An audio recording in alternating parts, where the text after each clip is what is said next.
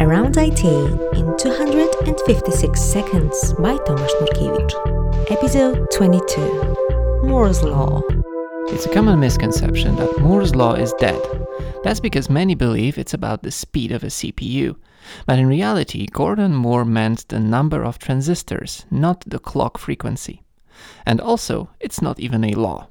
Just an observation that holds true after half a century. Okay, so what does this law state? Gordon Moore noticed that the number of transistors in a CPU doubles every two years. This means exponential growth, which is a lot. So, why are these transistors important? A clock speed is simple. It tells how many operations a processor can run in a second. The role of a transistor is more complex. Let's drill down into CPU architecture a bit. A single transistor is a tiny electronic device that can amplify or switch power. That doesn't tell a lot until you realize that a combination of two transistors can act as a binary gate. For example, an AND gate produces output current only when both inputs have current.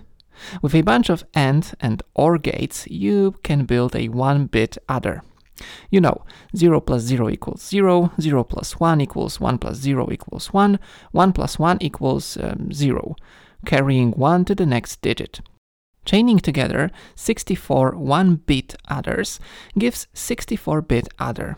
Now we have an electronic device that can add two really large numbers encoded in binary. Cool. Doing subtraction is trivial. In a similar fashion, we can build a circuit that compares two numbers, digit by digit. One step further, we can add multiplication, division, etc. Add a bunch of gates and we can control which operation should be executed against input, adding, multiplying, or comparing. Now add a capability to run many operations sequentially, encoded in memory. This allows us to add thousands of numbers or sort them by comparing. We essentially built a microprocessor on top of binary gates, which consist of transistors. How many of them?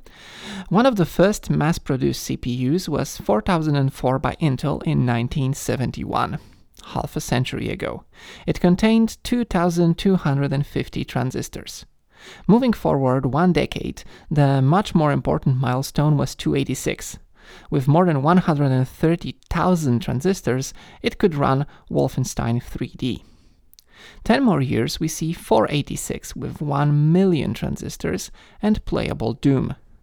Roughly by the end of the century, to enjoy the original Quake, Pentium 3 was required, with 10 million transistors.